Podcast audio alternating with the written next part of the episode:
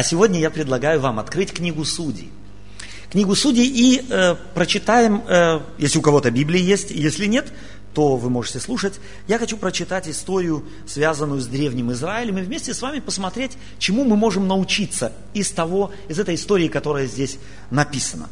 Книга Судей, э, шестая глава, это 264 страница в Ветхом Завете, это вот в Библии такой стандартной. Сыны Израилевы, так начинается история, э, стали опять делать злое пред очами Господа – и предал их Господь в руки мадианитян на семь лет. И тяжела была рука мадианитян над Израилем, и сыны Израилевы сделали себе от мадианитян ущелья в горах и пещеры и укрепления. И когда посеет Израиль, придут мадианитяне, амаликитяне и жители Востока и ходят у них – и стоят у них шатрами и истребляют произведения земли до самой газы и не оставляют для пропитания Израилю ни овцы, ни вала, ни осла. Ибо они приходили со скотом своим и с шатрами своими, приходили в таком множестве, как саранча. Им и верблюдам их не было числа, и ходили по земле Израилевой, чтобы опустошать ее. И весьма обнищал Израиль от мадианитян, и возопили сыны Израилевы Господу. И когда возопили сыны Израилевы Господу на мадианитян, послал Господь пророка к сынам Израилевым и сказал им, так говорит Господь, Бог Израилев – я вывел вас из Египта, вывел вас из дома рабства. Избавил вас от руки египтян, из руки всех угнетавших вас. Прогнал их от вас и дал вам землю их. И сказал вам, я Господь Бог ваш, не чтите богов уморейских и в земле которых вы живете, но вы не послушали гласа моего. Не пришел ангел Господень и сел в Офре под дубом, принадлежащим Иасу, потомку Авиезерову. Сын его Гедеон э, вы, выколачивал тогда пшеницу в Точиле, чтобы скрыться от мадианитян. И явился ему ангел Господень и сказал ему, Господь с тобою, муж сильный. Гедеон сказал ему, господин мой, если Господь с нами, то от чего постигло нас все это? И где все чудеса Его, о которых рассказывали нам отцы наши, говоря, из Египта вывел нас Господь, ныне оставил нас Господь и предал нас в руки мадианитян. Господь возрев на него, сказал, иди с этою силою твоею и спаси Израиля от руки мадианитян. Я посылаю тебя. Как бы вы себя чувствовали, если бы в вашу квартиру постоянно заходил кто хотел, брал бы что хотел, оставался бы там как долго, как хотел – ложился бы спать там, где вы обыкновенно спите, поедал бы все, что вы в холодильнике запасли, а когда уже нечего было бы есть, смотреть, делать и так далее, уходил бы опять приходил бы, как только вы все привели в порядок. Как бы вы себя чувствовали? И это делалось бы не один день, не один месяц. Что бы вы делали? Представьте себе, живет народ, ищет благо детям своим, себе, трудится над собственным благом, сеет для того, чтобы пожать, пожинает, чтобы помолотить, молотит, чтобы хлеб спечь, а этого ему не дают. Его изгнали из собственного дома, и он вместо нормальных условий с ванной, душем, телевизором и холодильником должен жить в пещерах, в расселинах и где-то камнями загораживаться. Хлеб молотить в точиле. Знаете, что такое точило? В древности э, вино делали из винограда, как и сегодня. Но сегодня это делают автоматически. В древности топтали виноград ногами. Мыли ноги как следует, бросали виноград в яму и топтали до тех пор, пока сок вытечет. Вот в этой яме Гедеон молотит зерно. Кому из вас в колхозе приходилось жить или когда-нибудь видеть, как молотят зерно?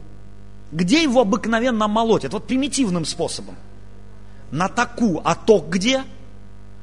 Это, как правило, ровное место, если даже есть возможность возвышенное место. Для чего? Чтобы мекина ветром сносилась, и зерно оставалось. Какое же должно было быть политическое, если хотите, состояние людей, что он молотит зерно, полез в яму. Чтоб не отняли то последнее от него, его детей и так далее. Вы можете себе эту ситуацию представить? Страшно. Я бы не хотел. В Библии повествуется это и употребляется слово «как саранча приходили». Они после них не оставалось ничего, кроме следов от верблюдов, лошадей, коров, овец и людей. И, может быть, еще где-то испражнения, от которых несло Бог весь чем.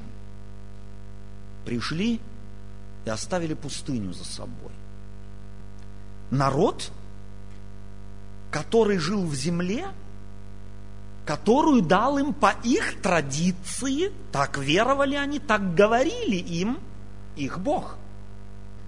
И когда это длилось месяц, два, три, год, другой, то к какому они пришли выводу? Мы здесь читали только что. Если Бог когда-то и был, то он кончился.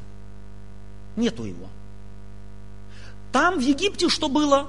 Слышали, потрясающе, великолепно, там был Бог.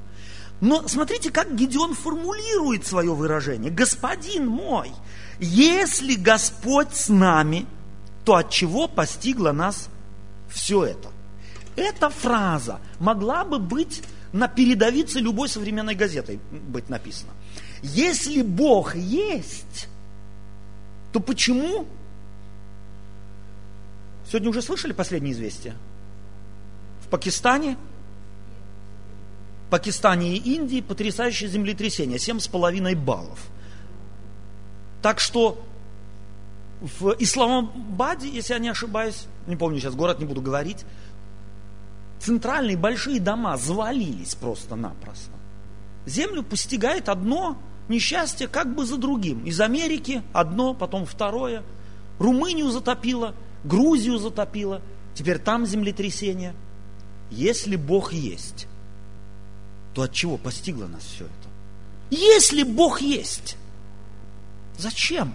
Где Он? Интересно, что здесь историк, этот летописец, пишет и говорит, сыны Израилевы стали опять делать злое перед очами. В каком смысле злое? В том смысле, что они Бога забыли – тот Бог, который их, их предков вывел в эту землю, они его просто-напросто забыли. Для них он стал настолько обыденной вещью, что они его не замечали. Это примерно так, как в супружестве.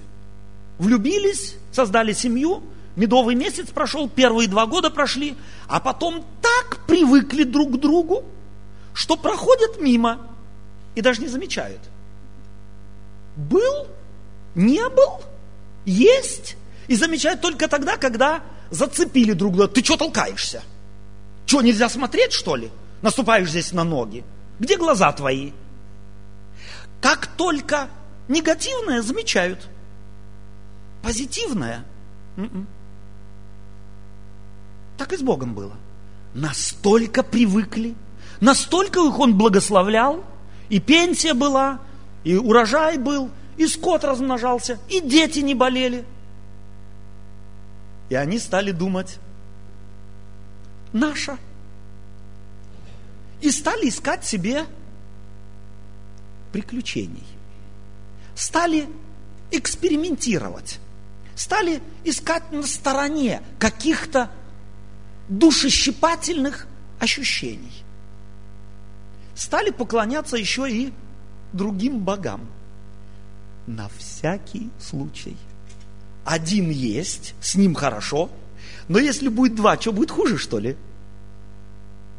Бог у меня есть один, но если я еще и миллионером стану, не спрашивайте меня, какими методами. Что это плохо, что ли? Так они примерно думали. И так поступили. Но Бог уже в первой заповеди своей говорит, не имей других богов перед лицом моим. Потому что он эгоист. Знаете почему? Потому что двум богам служить невозможно. Иисус Христос об этом сказал. Или либо одному, одного будешь любить, а другому не родить, или этого будешь любить, а этого ненавидеть. Так бывает всегда. Если у меня в жизни, мне так кажется, что у меня приоритеты расставлены правильно, и у меня две очень важные вещи на первом плане, мы сами себя обманываем. Не могут быть две важные вещи равно и однозначно занимать мое внимание. Рано или поздно это переместится. И одно будет главным, второе будет второстепенным. Так и Бог – Бог знает эту нашу структуру. Мы не можем одновременно думать о двух вещах. Мы можем одной вещи нормально думать. И поклоняться мы можем от души. Только одной личности. Так и в супружестве точно так же. Невозможно любить одна, одновременно две личности. Равно невозможно. Кого-то ты будешь любить больше. Посмотрите на историю Иакова, посмотрите на историю Авраама, посмотрите на историю Иосифа э, и так далее и тому подобное. Одну любил, с двумя жил, а та, вторая, говорила, мне не хватает. И начинались споры. Так и в духовном плане. Иисус Христос через своего э, летописца записывает эту историю в наставление нам. Прежде всего, эта история могла бы быть написана и сегодня – Бог нас благословляет, Бог нас ведет. И когда мы к Нему привыкаем, нам кажется, что все так и должно быть. Это само собой разумеющиеся вещи. И потому что то, что с Израилем случилось, было не наказанием Божиим, а следствием их избрания. Несколько позже, буквально э, несколько стихов позже, можно прочитать, что Бог через ангела своего говорит вот этому Гедеону, пойди и разрушь вот этот вот жертвенник Ваалу, жертвенник твоего отца, дерево сруби и так далее и тому подобное. Он это делает не днем, а ночью, потому что боится. На утро весь народ этого города, который приходил сюда поклоняться этому Ваалу, дереву и так далее, говорит, кто это сделал. Начали искать расследование, начали проводить и вышли на Гедеона – идут к отцу Гедеона, очевидно, человеку, который имел авторитет в этом городе, и говорит, давай сюда сына твоего. Он тут же должен умереть, потому что нашу святыню разрушил. Знаете, что отец им сказал? Вам ли защищать Бога? Если Вал есть Бог, то пусть сам себя защищает. Классный аргумент, правда? Зачем вам разбираться? Зачем вам вступать, если он Бог? То пусть разберется с Гедеоном. Такой простой вещи израильтяне понять не могли до этого момента. Что если Бог есть Бог, и мы Ему поклоняемся, то от этого будет и какой-то результат. И коль скоро они результатом благословения живого Бога были недовольны и пошли к другому, то Бог их и оставил на произвол вот этого божества. И оно их дивно благословило. Мы делаем первый вывод, дорогие друзья, из этой истории. Если в твоей жизни одно не ладится, второе, третье, четвертое, пятое, десятое, то мы очень часто Бога начинаем осуждать и говорим, и чего Он допускает в моей жизни. С другой стороны, другими словами, если Он есть, почему у меня все это случается? Я ведь Его дитя, я ведь Ему поклоняюсь, я им живу и так далее и тому подобное. Вполне возможно, вполне возможно, что ты настолько привык к Богу, что не заметил, как от Него ушел. Для тебя авторитеты совершенно, или приоритеты совершенно другие в жизни – что у тебя является центром, вокруг чего вращаются у тебя мысли? Больше всего, чаще всего, о чем ты говоришь. Проверь себя. У израильтян Бог их предков больше не имел авторитета. Авторитет имел новый Бог, которого пощупать можно было, понюхать можно было, пощекотить себя, свои нервы. Какой-то ритуал, который особенным казался, потому что там они, бог весь, чем занимались у этих богов плодородия, хуже быть не может. К чему пришли? От добра, говорят, добра не ищут, ничего подобного. Эта история говорит совершенно другое. От добра они стали искать добра и нашли беду. Обвинили кого? Бога. Он же нас оставил. Кто здесь кого оставил? И на самом деле оправдывается хорошая русская поговорка. Нападение – лучший метод защиты. Сами оставили, а виновным делают кого? Того, от которого ушли. Если бы Бог был с нами. Приходит пророк в эту ситуацию и говорит им – послал Господь пророка к ним, к сынам Израиля, и сказал им, так говорит Господь Бог Израилев, я вывел вас из земли египетской, из дома рабства, избрал вас, из, то есть избавил вас от руки египтян, и прогнал их от вас, и дал вам землю их, и сказал вам, я Господь Бог ваш, не чтите богов аморейских в земле, которых вы живете, но вы не послушали гласа моего. И что делает Бог дальше? Посылает ангела. Посылает ангела Господня, который сел в Офре под дубом, принадлежащим Иасу, потомку Авизерову, сын его Гедеон, выколачивал тогда пшеницу в точиле, чтобы скрыться от мадианитян. Куда садится ангел Господень? Под какое дерево? Если вы читаете историю дальше, то это как раз тот дуб, который несколько позже Гедеон должен будет срубить, потому что они в Дубравах строили вот эти свои капища Богу Ваала. Жертвенников Бога больше не было. Остались одни жертвенники и капища Ваалу. И ангел Господень куда приходит? В капище вала, садится под дубом вестник Божий. Вы когда-нибудь задумывались над этим? Бог говорит с людьми на языке, который они могут понимать. Мы иногда говорим, в православной церкви Бога не может быть, в католической церкви Бога не может быть, у мусульман Бога не может быть, у тех Бога не может быть, у этих Бога не может быть. Не может быть? А если бы Бога там не было, то каким образом бы люди Бога находили? Бог не гнушается никаких методов, чтобы достучаться до разума людей. И здесь он посылает своего вестника и садится в капище, у капища вала, под дубом, там, где поклонялись ложному Богу. И явился ангел Господень этому Гедеону и говорит ему, Господь, с тобой муж сильный. Я ничего не понимаю. Но если бы он себя считал сильным, что он в яме выколачивал бы пшеницу?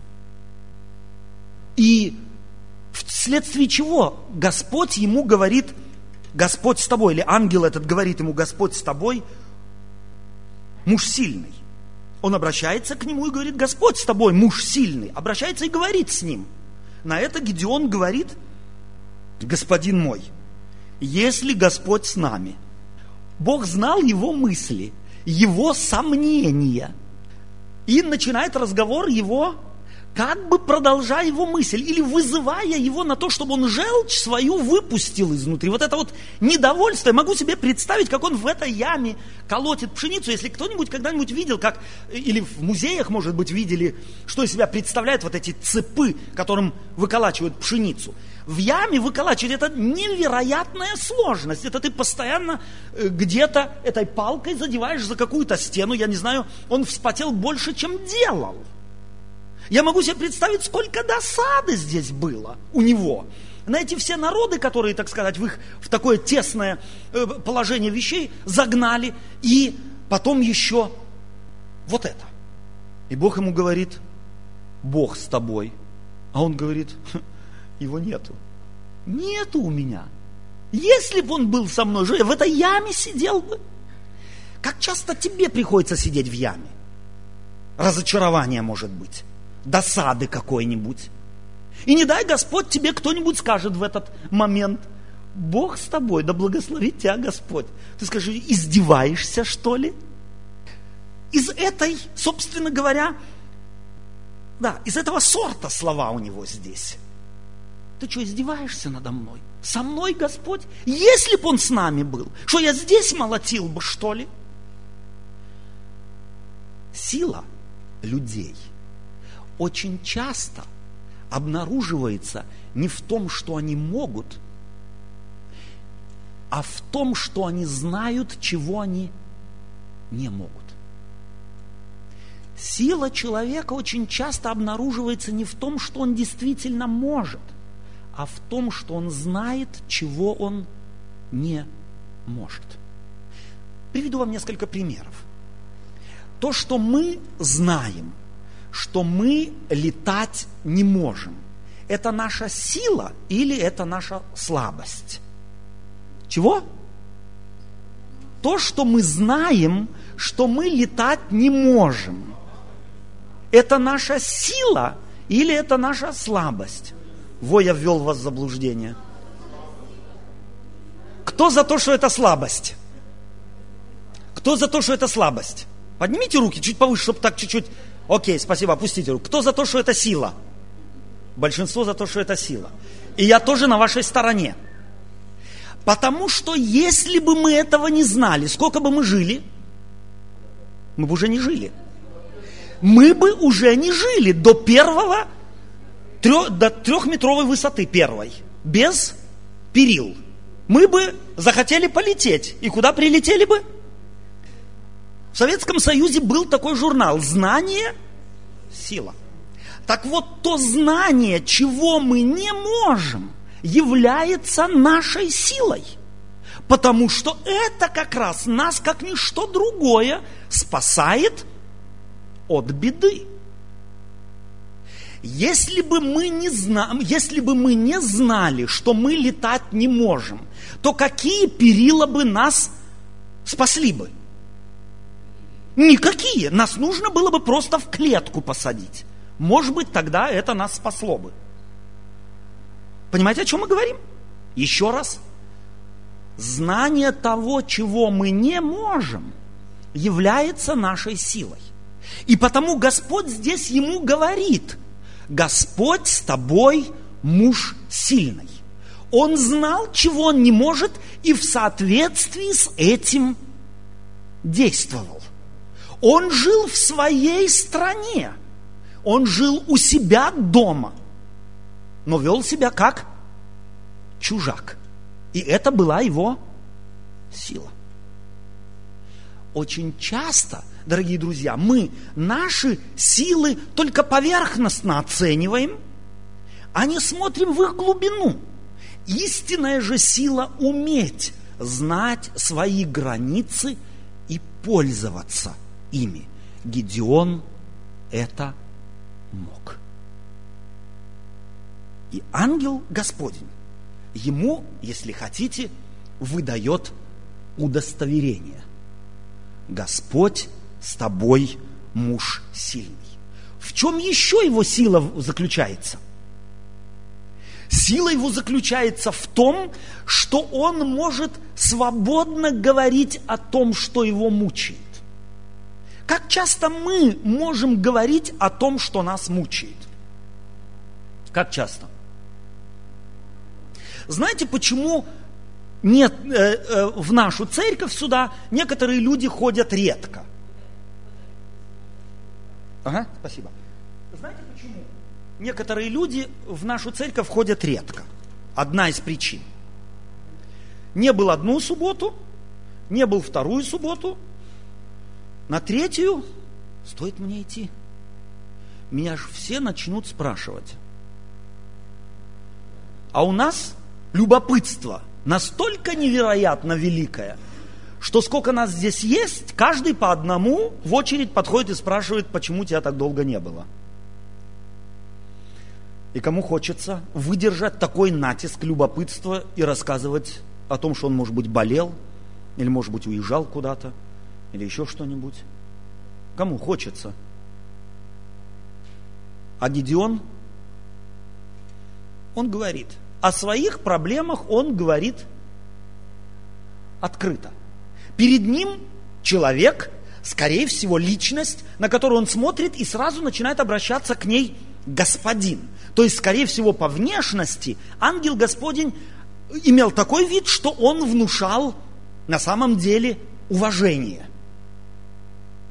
Власть. Совершенно верно. Кому из власть имущих, если вы придете на прием, вы сразу начнете плакаться обо всем том, что у вас плохо? А Гидеон мог. Он начинает ему рассказывать, что его мучит, что удручает его, что лежит комом на духовном желудке, если можно так сказать. Мы начинаем подстраиваться под начальствующих. Совершенно верно. Лещей им бросать. Все дивно, все хорошо. А что ты здесь молотишь? Да вот тень хочу и так далее. Он нашел бы какую-нибудь э, откалячку. Нет, он начинает говорить свободно о своей проблеме, о своих нуждах. Ныне оставил нас Господь и предал нас в руки мадианитян.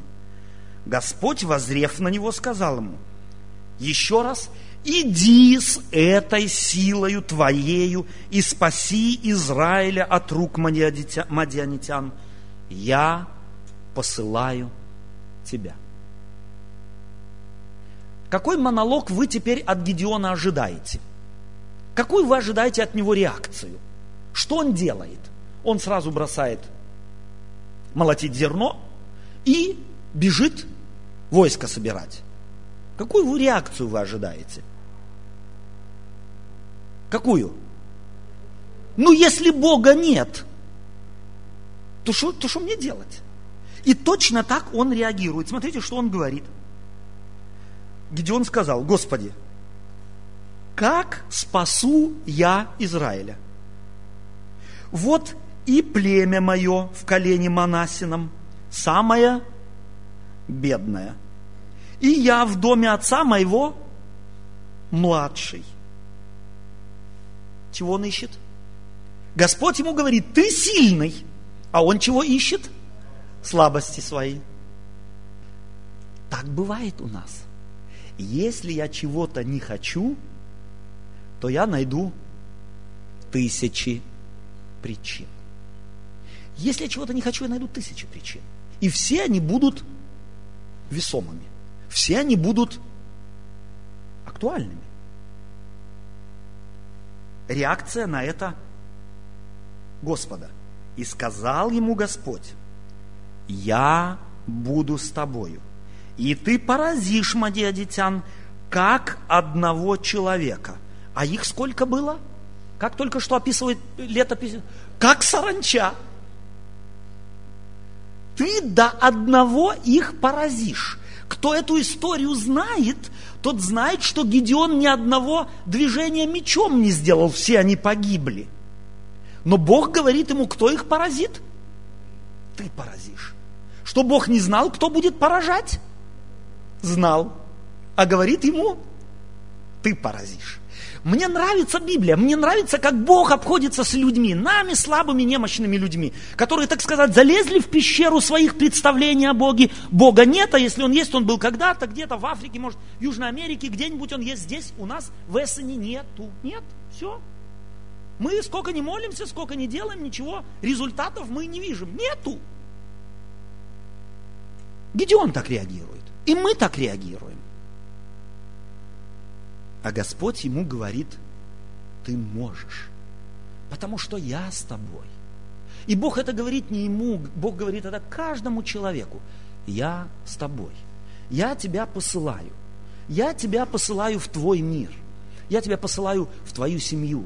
Я тебя посылаю на твою работу, в твой дом, где ты живешь. Я тебя туда посылаю. Там ты мой.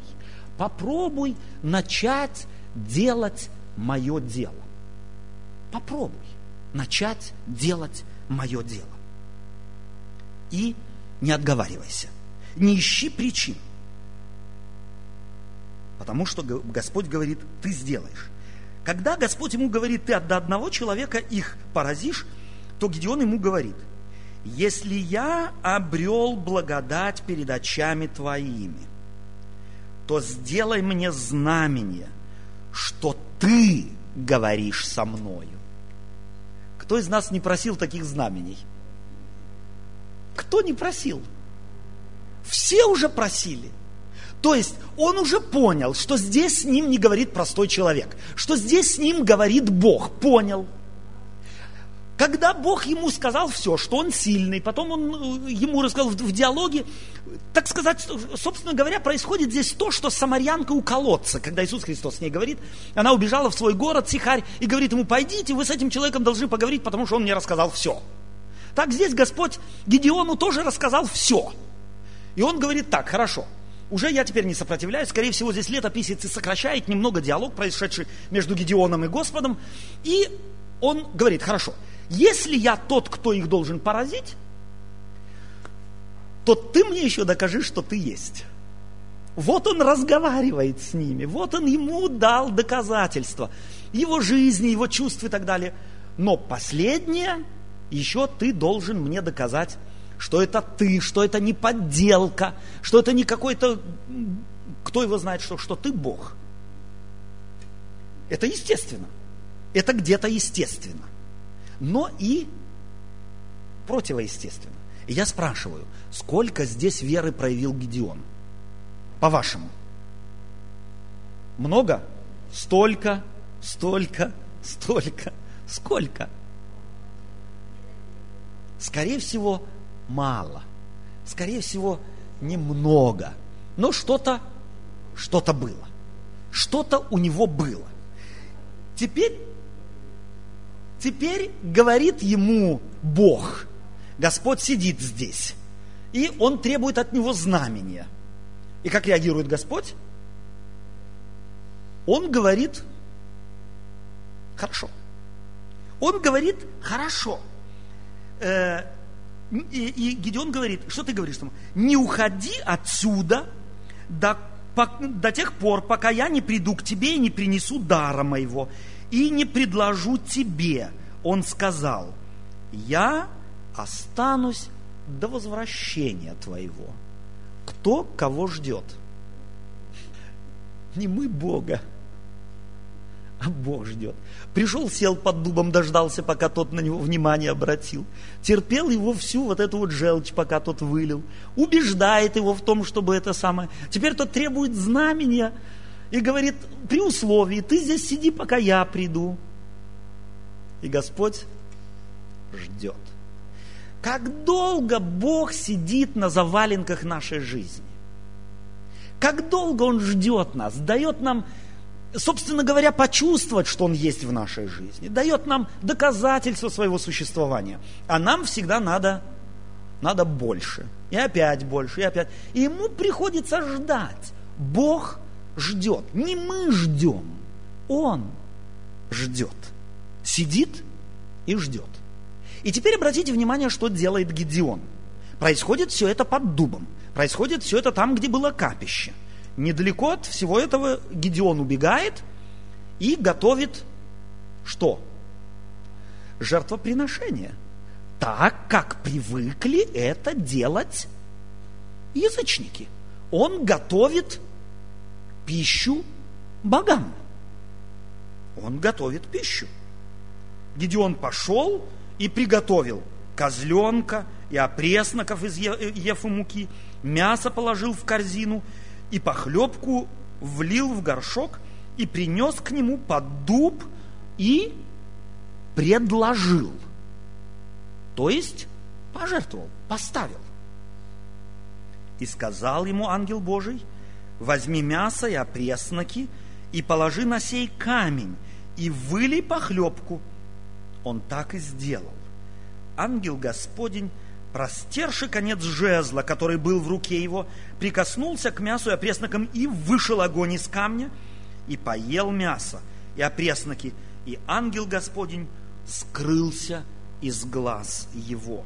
И увидел Гедеон, что это ангел Господень, и сказал Гедеон, увы мне, владыка, Господи, потому что я видел ангела Господня лицом к лицу. Но Господь, продолжая говорить с ним, говорит ему, мир тебе, не бойся, не умрешь. С этого момента меняется жизнь Гедеона. Меняется она радикально. Он идет в свой мир, тот мир, которого страшится, от которого убегает, в котором хочет как-то устроиться, лишь бы спасти свою душу. Но интересно, пообщавшись с Богом, будучи вдохновлен им, он не действует безмозгло. Он не действует вот так вот от живота. Что пришло на память, что пришло на ум, то и буду делать. Он начинает соображать, что я могу сделать из того, что есть. Господь ему повелевает разрушить жертвенник своего отца, срубить дуб. И Гедеон не приступает это делать тут же. Он не делает это днем. Он делает это ночью, когда никто не видит, когда никто не слышит и помешать не может. Собирает верных ему людей и делает это. Как вы думаете, что его на это подвигло? Как? Вообще на этот подвиг, на этот подвиг что его подвигло? Вера. Однозначно вера в Бога. Он видит, как Бог действует в его жизни, и он начинает понимать, что ему нельзя бездействовать. Это кощунство. Когда Бог действует, пока, когда Бог работает, я сижу, сложа ручки. Мы вчера об этом рассуждали. Представьте себе, вы работаете где-нибудь в большом цеху, на каком-нибудь большом производстве. Выходит шеф и начинает подметать цех. А вы как раз сидите, Кока-Колу пьете. Что вы будете делать? Продолжать Кока-Колу пить? А? Представьте себе. О Боге Иисус Христос сказал, Отец мой и до ныне творит. А мы приняли крещение, сложили лапки и хотим, чтобы нас внесли в Царство Небесное. Бог творит, Бог делает, а мы сидим на заваленке нашей жизни и Кока-Колу пьем. Нам хорошо. Если Бог, живой Бог, если Бог на самом деле Бог, действующий Бог, то тогда и мы должны быть Его детьми, ищущими приложить наши таланты, наши дары, наши слабости и наши силы там, где мы их приложить можем. Гедеон не был суперменом. Ни сам он себя так не оценивал, ни его так не оценивали. Он себя оценивал последним из последних, самым бедным. Бог его видел первым и богатым, и сильным. Бог ему о своем этом видении сказал. Гедеон поверил в это, и из этого что-то вышло ты, называясь христианином, собственно говоря, говоришь, я дитя Божие. А как ты живешь? Может быть, как дитя человеческое? Самое последнее, самое загнанное, зашуганное? Как кто живешь ты? Гедеон вдруг выпрямился, поняв, кто он. Понимаешь ли ты, кто ты? Если ты носишь имя христианин, если ты носишь имя Дитя Божие, то выпрямись, выйди из твоей ямы. Твоей ямы стеснения, ложной боязни, может быть, ложного какого-то уважение к кому-то. Выйди из этой ямы. Но это не значит, игнорируй все на прополую. Начинай думать. Посмотри на поле твоей деятельности и спроси себя, где и как ты мог бы волю Божию исполнить в твоей жизни. И начинай действовать с этой силою твоею, с той, которая у тебя есть. Большего Бог от тебя не спросит. Вот с этой твоей силой иди, и ты поразишь всех мадианитян. Почему? Да потому что я с тобой. Дорогие друзья, Бог с нами. И очень часто мы вынуждены говорить, оставил нас Бог наш, только потому, что мы не знаем, сколько у нас силы и есть ли она. Мы больше смотрим на то, чего у нас нет, а не на то, что у нас есть. Давайте научимся смотреть на то, что у нас есть. И с этой нашей силой, помня, что Господь с нами, жить в мире. И те мадианитяне, грехи это, смущающие нас обстоятельства в жизни, условия жизни, быта, взаимоотношений, если мы на самом деле с этой силой пойдем и станем ее инвестировать с памятью о том, что Бог с нами рядом, мы их поразим. Не сразу, но они падут. А мы останемся жить. И я желаю вам этого, желаю себе этого. Ищи твоей силы. И с этой твоей силой начинай делать первый шаг. Потому что Бог уже давно сидит под дубом перед твоим домом и ждет тебя. Аминь.